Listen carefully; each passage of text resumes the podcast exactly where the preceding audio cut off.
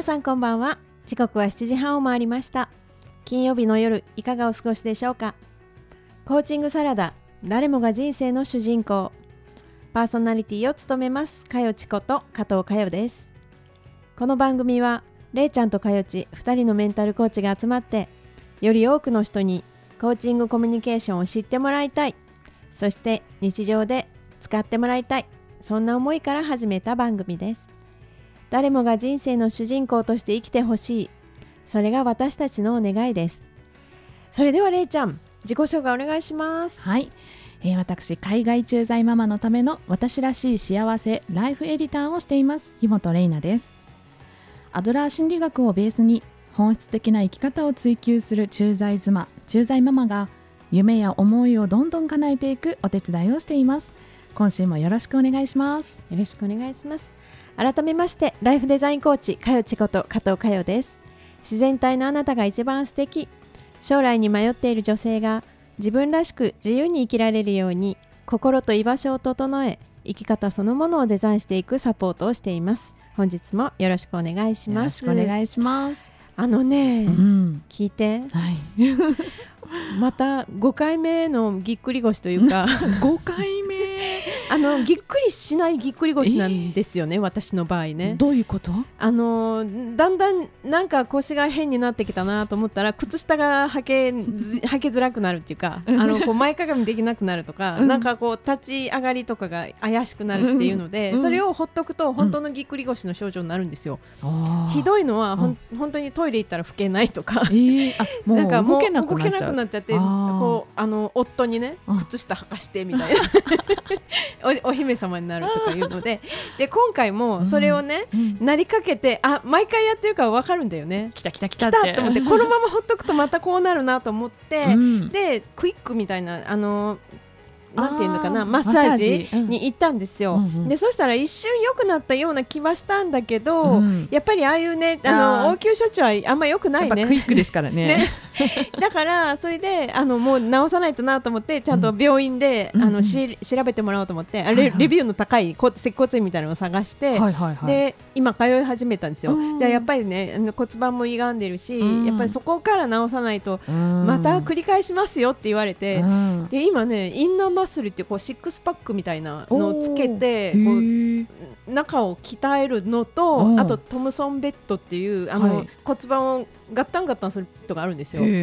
それを週にね2回通ってるんです。あそうなんですか。根本治療やるぞってそうすると骨盤がまっすぐまっすぐになってねなんか姿勢も治るみたいで、うんうんそこに目指す目指してあのもうこ今年は根本治療今年はね原点に戻るっていうすべての人に与えられたテーマですよ。星の、まあ星の星のテーマであね。ーなるほどということで皆さんも原点自分の原点探してみてください。本日も始めていきます。Don't know where I will go, cold feet, hot headed. Care to know what's real, I've said it.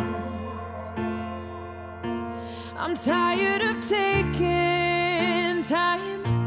I'm tired of wasting daylight while you were sleeping tight. If you won't wake up, forget it. Give me something more, more than just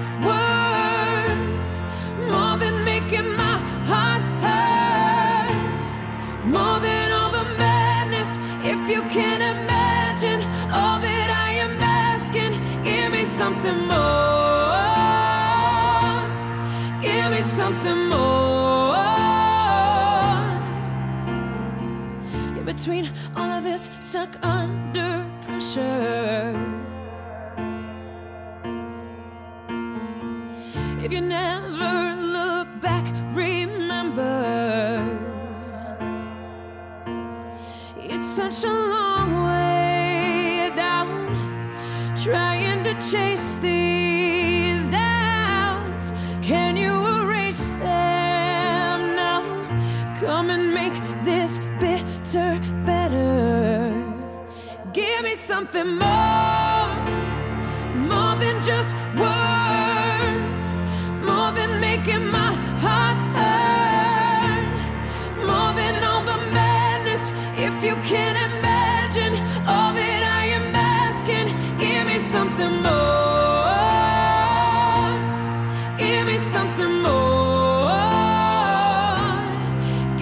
something more.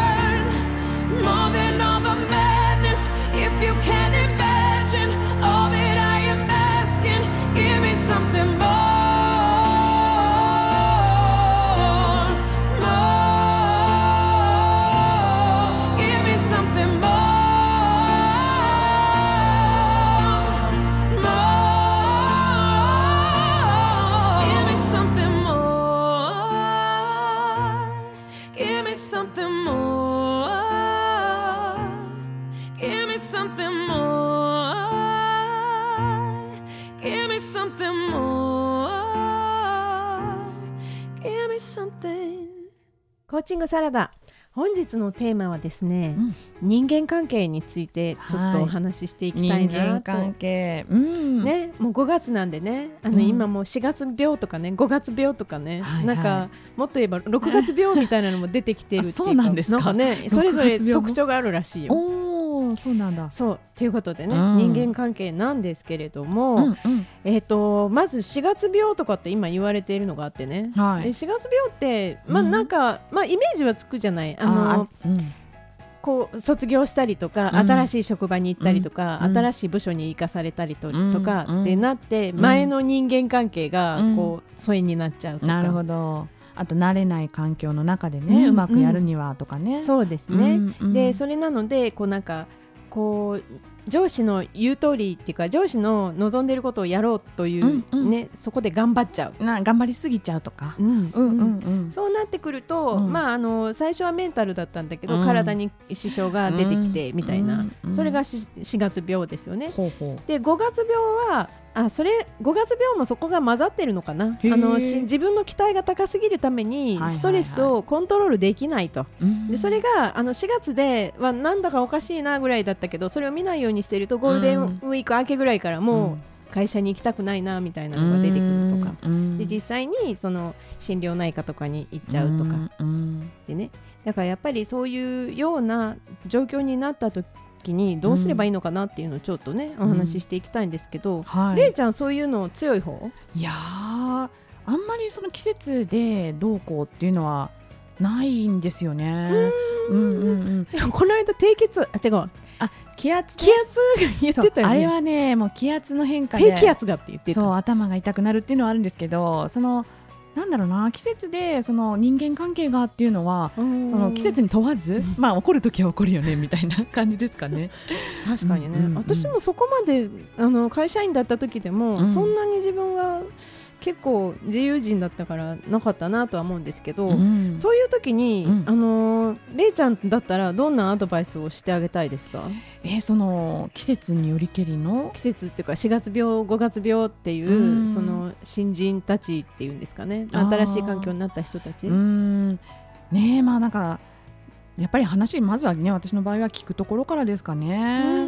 うーんでその時のねやっぱり心境とか、うんうん。感じてることなんかをいっぱいいっぱい聞かせていただくんですかね。うん。そうですね。私もそうかな。だからやっぱりそういう状況になった時に、うん。自分自身を客観視できたらいいんだよね。なるほど。そこになっている時って見ないようにもっと頑張っちゃうみたいなのにうん行くと、うん。ますますこう体は良くならないじゃないですか。そうですね。ね。もう見てるところが自分の理想のところしか見てなくって、うん。周りの状況が見えてないとか、うん。今の自分の状況が見えてないっていうところなんでしょうね。ね、だからますます頑張って、うん。でこう休まないでこう詰めていっちゃうとかなるので、はい。はい。そういう時は十分休息を取って、うんうん。あのもうちょっと離れちゃったけど、うん。またその人たちにちょっとうん。うんうん話をしたりとかね、うん。なんか LINE したりとかあの電話したりとかなんかうん。そういうのにして、うん。でちょっとでも自分の中で、うん。その吐き出すアウトプットが重要かなと思うんですよね。はいはいはい何が嫌なのか、はいはいはいはい、うこんな嫌な上司がいてとか、うんうん。でそこを見ないように蓋してしまうと自分いじめが始まるので、うんうん。それをまず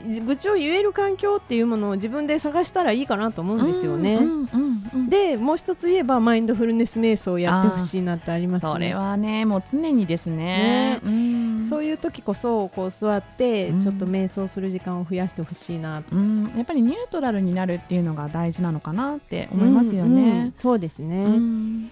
でそんな感じであの4月病5月病だったんですけど、はい、それがだんだんこう慣れてくると今度は、あの嫌な人が見えてくるんですよね。あ会社とか 会社のそ中でね。で、うんうんうん。で今までは、うん。はいはい言ってたけど、うん。だんだんはいはい言ってたら、うん。なんかこの上司おかしいなっていうのに気づいていったりとかね、あの嫌な同僚とか、うん。なんかそういう人をどうしたらいいのかっていうのはね、うん。ちょっと私の講座の中でもよく質問されたりするんですよね。うんうんうんでなんか例えば、うん。あの愚痴を言い続ける人。はい、あまあ愚痴はねあの今言ってお友達同士で言って、うんうん。うんあのいいよねあそういうこともあるよねって言えれば、うん。それで終了になればいいんだけどうん。いつ会っても、うん。いつ見ても、うん。誰かの悪口を言ってる人ってまあいますよね。うん。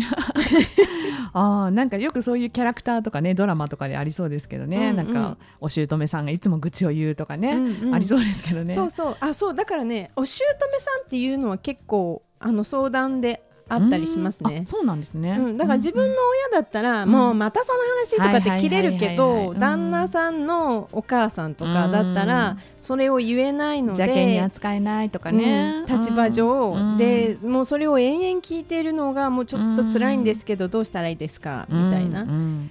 てなった時に、うん。まあ私があの言ううんのって、いうのはね、うん。あのそうそういう人ってあの言いやすい人に言うんですよね。あなるほど確かに言いやすいからあ聞いてくれるわってなったらどんどんどんどんもうエンドレスですよね。そこで自分のバランス取っちゃうみたいなのがなるので、だうん。からその人が言いにくい、うん。言いやすいのの逆を言って言いにくいような雰囲気を作っちゃえばいいんじゃないのって言うんですよ。で言いにくいのってどういう人かっていうどういうのかっていうと、うん。愚痴を言ってそうなんですねそうなんですねじゃなくて、うんえあの人ああいういいとこありますよとか。あーなるほど、ね、かえってその人を褒めちゃうとか。はいはいはい、はい、で私そうは思わないんですよね。こうこうあの人別のところでこんなこといいことしてましたよとか言うと、うん。だんだん向こうは面白くなくなってくるのなでるほど。あ言ってもつまんないなみたいになったら、うんあの上手に嫌われる方をうん。選んだ方がいいかなと。なるほどね。あのね、そこでバッサリ切るのはそんな必要はないんだけど、うんなんか姑さんはお姑さんにだ、ね、旦那さんに話をしても聞いてもらえないからお嫁さんに話をする的な感じなんでしょうからね。じゃあそのお姑さんのようにししてみるとかね。そうなんですよ。うん。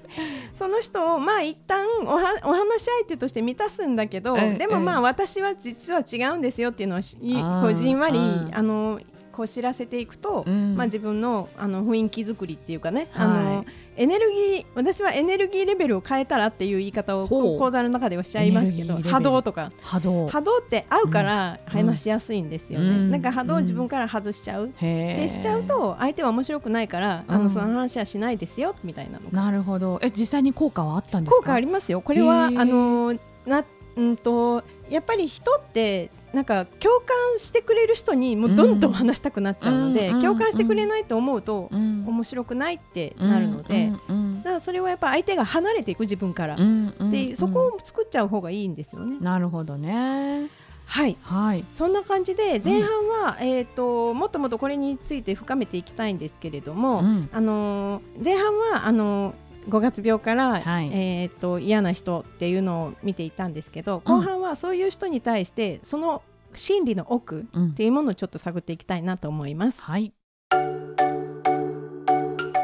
What up, world? It's your boy, just one of the guys down here. Well, I could be more specific. Uh, I'm a human, and uh, just wanted to, you know, for the sake of all of us Earthlings out there, just wanted to say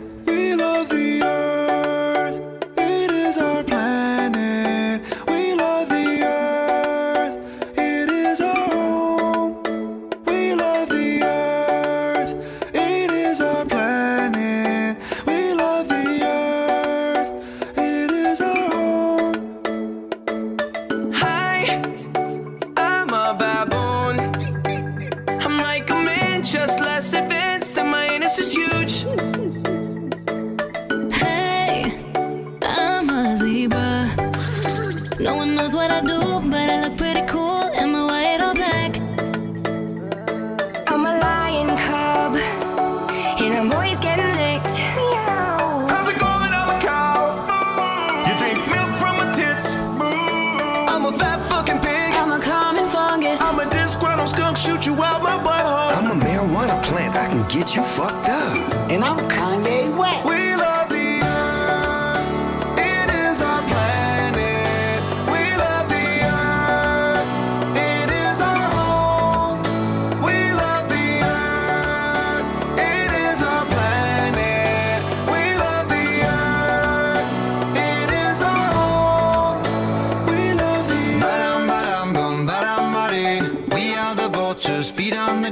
We're just some rhinos, funny as heck. I'm just a giraffe once with a snake. Hippity hop, I'm a kangaroo. Up all day, up and down with you. I'm an elephant, I got junk in my trunk. What the fuck? I'm a clown. I'm a wolf, I'm a squirrel looking for my next nut. and I'm a pony, just a freak horse. But,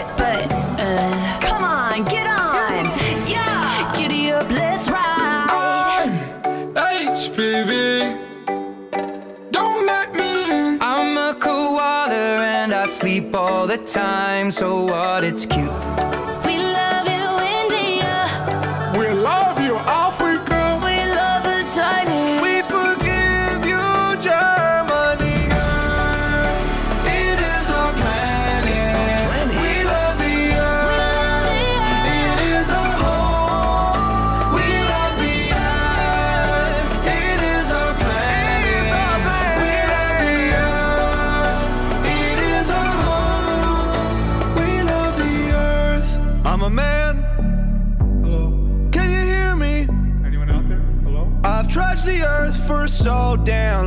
And still don't know shit.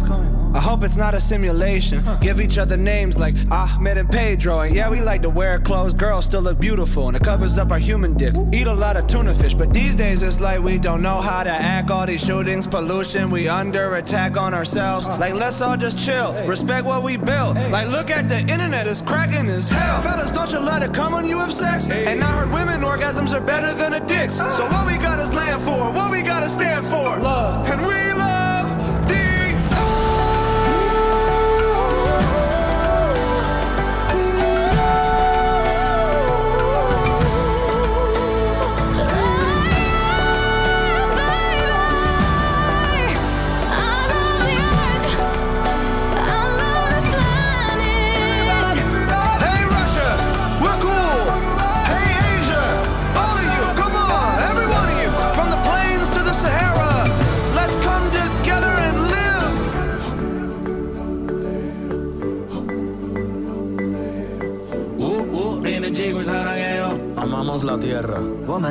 dicho. Come on, everybody. I know we're not all the same, but we're living on the same earth. コーチングサラダここからは後半です今日は人間関係についてお話ししてい,、きたいと思いますはい人間関係ね、はい。いろいろありますから。はい。であのね前半でもちょっと言ったんですけど困った人、あのうん愚痴を言う人とか悪口言う人をどうしたらいいでしょうっていうことに対してなんですけど、うん。えっと、それ以外にもね、あの例えば承認欲求が強い人っはい。ていうのもちょっと面倒くさいですよね。認めてほしいってことですね。認めてほしい、うん。うん。で認めてほしいとか褒めてほしいとかうん、なんかそこに執着している人って、うん。やっぱり基本的に被害者意識がすごく強かったりとかうん。どうして私だけ褒めてくれないんだろうっていうところにはまっていくのでそうなんだ、うん。でだからそういう人は今度はなんか下を見つけたら瞬間にマウンティングしていくっていうへっていうのがやっぱりあるんだろうなって思います。うん。で、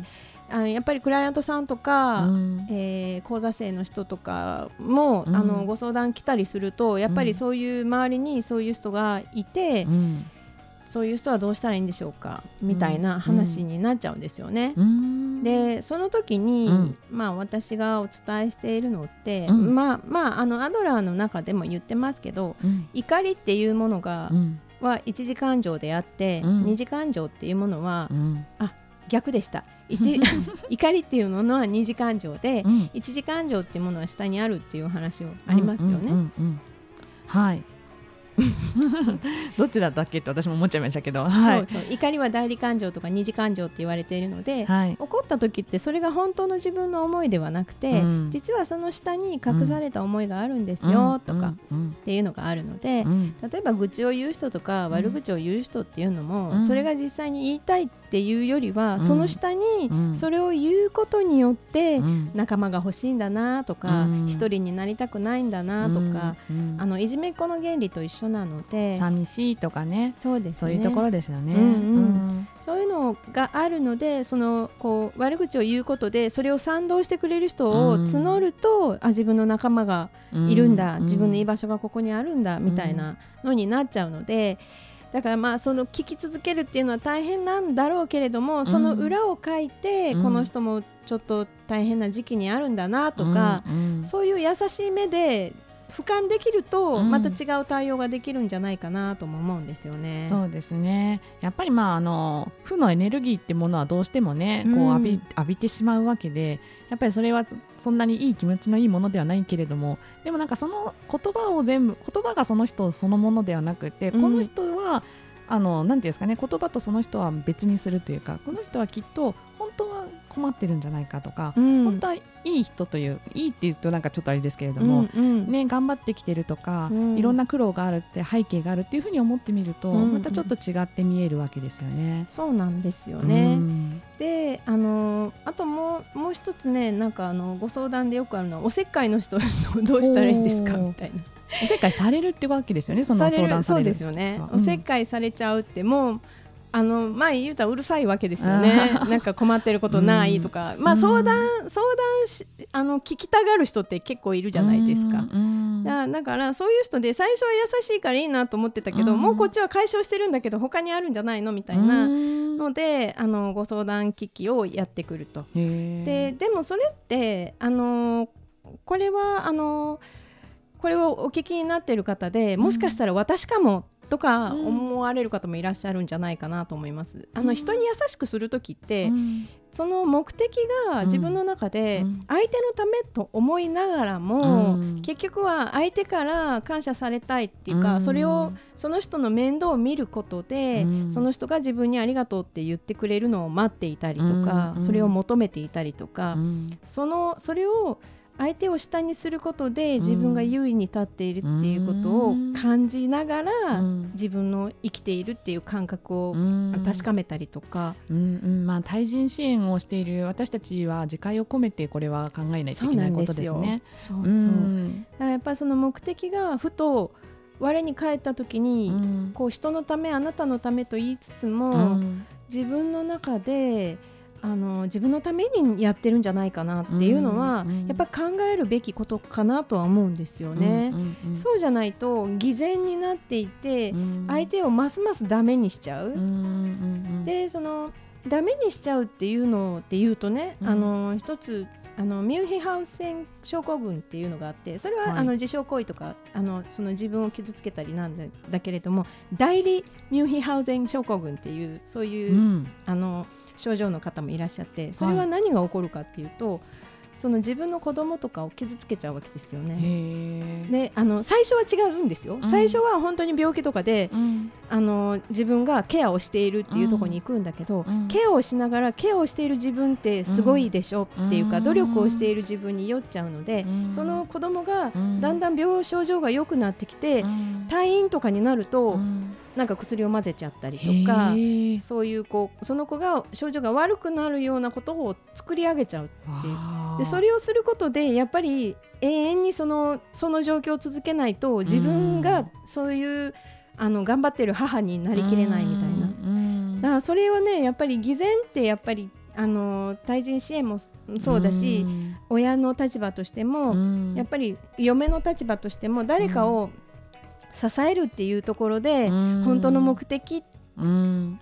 アドラーで言うと、うん。アドラー心理学の本当の目的っていうと、ん。みんなの自立じゃないですうか。ん。すべての人が自立に行くように支援していく、うん。でそれに行くためにやっぱり時々はその本人に任せないといけないことも多いし、うん。そこで課題の分離とかがうん。必要になってくるんですよね。うん。ね。だからなんかあの結局のところはその人に優しくししてあげたいとか困った人がいるんですっていうことも、実は自分の中にうん。そのマイナスの思いがあってあるからそれを相手に投影していたりとか、あもううちの会社は指摘ばっかりしてくるんですうんとか批判ばっかりするんですっていう方はうん。本当のところは自分がすごく批判的なものでうん眼鏡で周りを見ているので批判されるに違いないと思って周りの人たちをそういう目で見るからそういう言葉だけをキャッチしちゃうっていうのはありますよねう。ん、そうなんですよね。だから結構そういう相談をしてくる方自体に何か抱えているものがあるんじゃないかなって私はもしそういうね、ご相談を受けた時にはまずはお話を伺いますね。そのうんうん困ってる相手の方の話ももちろん聞きますけど、うん。どんな人なのって聞きますけど、うん。その人自身がね今抱えてることがあったらちょっと話伺わせてくださいみたいな感じですかね。そうなんですようんね。うん。そう。